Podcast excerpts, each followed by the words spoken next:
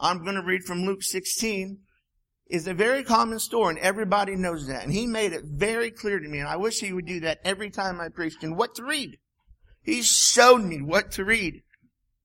And that is awesome. You know, I, that's how I know he always has my back. He always is with me. You know, standing up here is not easy sometimes. You know, and Brent Branson or Jackson let me know that there's a sign on the bathroom here or on the refrigerator. It says, do not touch water in this drawer. And he said, why? I said, because when you're up here preaching, just because the people have been doing it, your throat goes dry really quick. Not out of nervousness. It's trying to get the gospel out. You know, we're excited. We want you guys to hear the word of God. You know, and that's what we're here to do. So listen, let's come and serve God tonight. You know, there's kids that are lost. You know what? They need examples. If you, I want you to ask, what can I do for you tonight, Lord?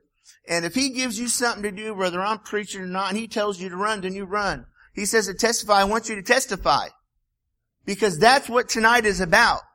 Tonight is about all these that are lost. And I know there's a few children. I don't know about adults.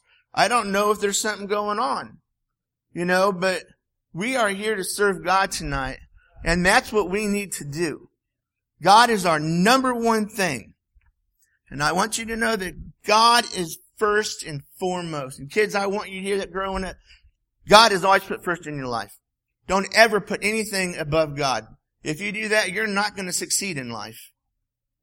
He went to the cross and died for all of us, and we should, we have a lot to be thankful for. We can come here and choose to come to church. We have a choice. Other countries can't do that. I've heard stories from when Paul Bryson had to hide, you know, because they weren't happy. They were going to go, you know, they would have there was threats. and we don't have to deal with that. We are blessed. We are spoiled people in this world. We really are. And we look around and sometimes we complain because of this, because of that, when it's, you, you know, go to Riley, see what their issues is. Go to another country, you know, they have dirt floors. But we have hardwood floors that are extremely nice. We have carpet, you know, we have everything that we need more. And we need to quit being so selfish because we are. You know, God, ah, oh, it's amazing what he did. His love is unmeasurable for us. We cannot measure his love. It is off the scale. You know, I don't know how he can love someone that much and forgive us for what we did. If we repent, and he will, he will, he'll forgive us. What kind of God is that? I don't know if I could do that for some people. Could you? I mean, there's people in my life that I've met in the past. I'm like, eh. But you know what? God said to forgive him, I'll forgive him. That's what he says to do. As hard as it may be, but he does that with no questions asked. That's just what he does. It's just common for him. And that's how we need to be. We need to be honest and true to the Word of God. So if you'd like to follow, um, I'm going to read from Luke 16. I'm going to read 19 through 31.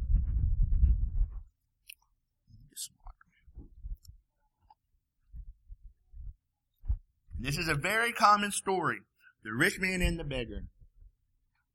It says, There was a certain rich man which was clothed in purple and fine linens, and fared sumptuously every day.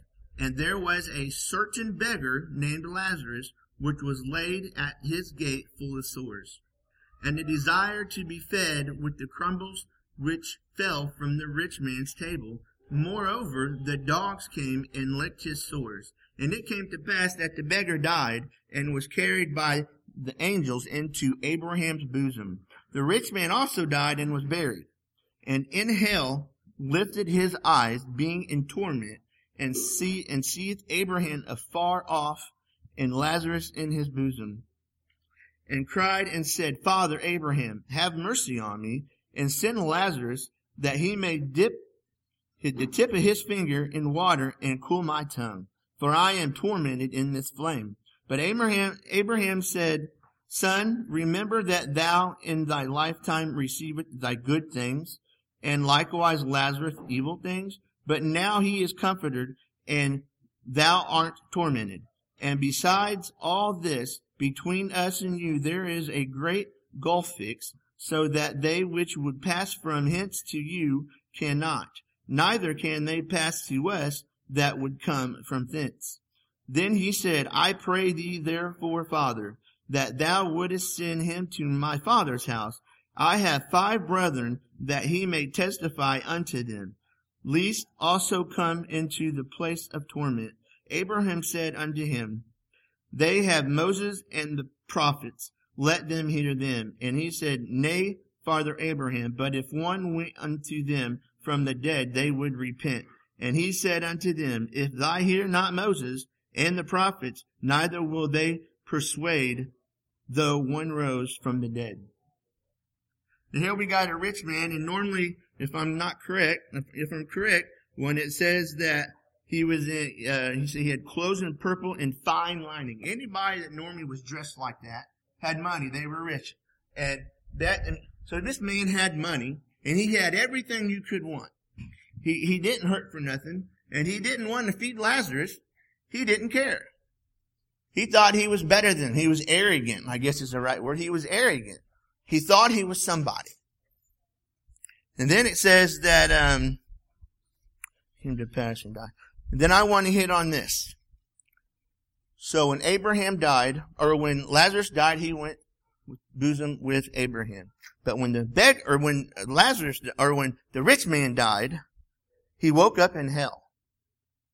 And all he wanted was his a fingertip, a drop to cool his tongue.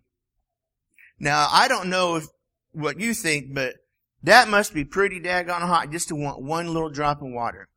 I know when I eat a hot pepper, I have to have two waters to get it done. I couldn't imagine being down in, in being tormented in hell that hot. And listen to me, lost. That is a place that you're going to go if you do not repent and get right with God before the end of this world is up. I don't know when it's going to end. It could be then. It could be 20 years from now. I don't know.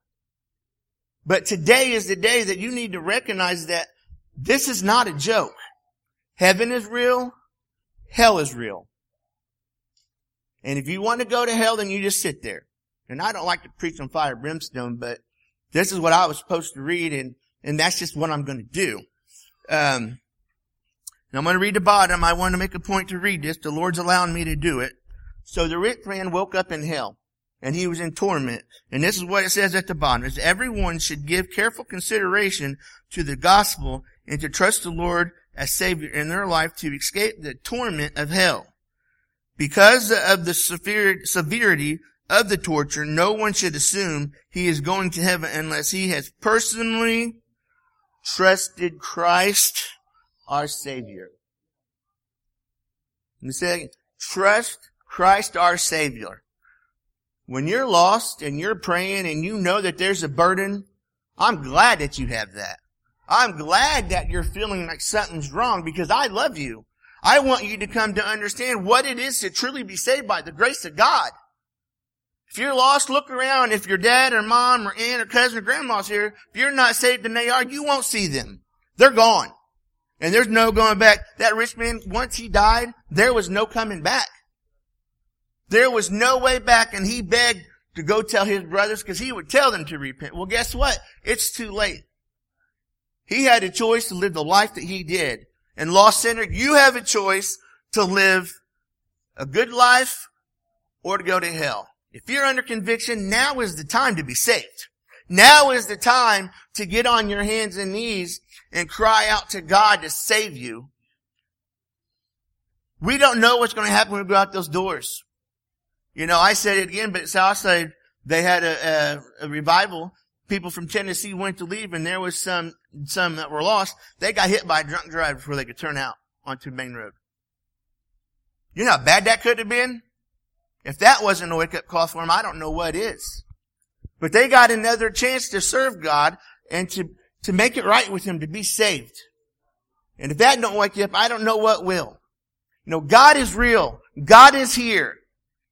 We need to serve Him. I want to see you saved, lost so, so bad. You know, Derek said he'd be here to four in the morning praying with you to get one soul saved. And I guarantee you half this church, if they could, they would too. That's how much we love you. That's how much that we know that you need it. We're parents and we can't save you. I believe if we could, there'd be nobody lost. But we can't. And as a parent, there is so much love inside for our children that it hurts when they go through stuff. And it hurts to see them lost because we can't do nothing. But God can. And we as parents, I would love, and Derek took the words out of my mouth, I would love to have all the lost come up here and pray. You know why? Because we can pray around you. We can get a wall of prayer around you, just like this song. We can put a wall around you. Can we save you? No. But man, we can pray for you. We can do what we can for you. We can pray that hopefully God will save you if you meet His conditions. It's a personal relationship between you and God. And if I was you tonight, I just wouldn't sit there. I want to encourage you to come up here, not to embarrass you, because when I got saved, I had to come to you. I didn't have to, but I did. It was a good place to go. People, many people have been saved on this altar, and not one person laughed at them. Not one. I was happy that they chose to come up here to show that they're lost, and they chose to search, search for God right there. And we get around them, and we get to pray with them, and that's what we need to do. All my kids are saved, but now I got 11, I'm going to be 11 grandchildren after Stacy has hers. That's 11 people that's going to need to be saved. My kids are older. I'm thankful God saved every one of them. I am. No, there's not a better joy than anything. When Brett got saved, I wasn't supposed to be there. I was in school. So I had to come back to go to school. And I got a call that night that Brett got saved and he was praying more than, louder than I'm talking. Man, I would have loved to seen that. Now that's wanting to be saved. And I'm not putting pedestal. I'm just saying that's how we need to be. We need to be willing and, and just to give everything to, to be saved. You know, are you ready to serve God tonight? You know, in Romans 12, 1 and 2, it says we are not to be conformed to this world. The rich man was conformed to the world. It's easier to get a rich man or a camel through the eye of a needle than to get a rich man to heaven. Why? Because he has money and he ain't going to let that go. There's an arrogance there. He loved his money more than he loved God. We, we don't need to be like that. We need to let God mold us. Let God mold us the way that we're supposed to be molded. You know, I was reading today and I thought, you know what? And I'm thinking, how do you keep Satan out of here? You know how you do it? You stay in the Bible. You can't think about nothing else.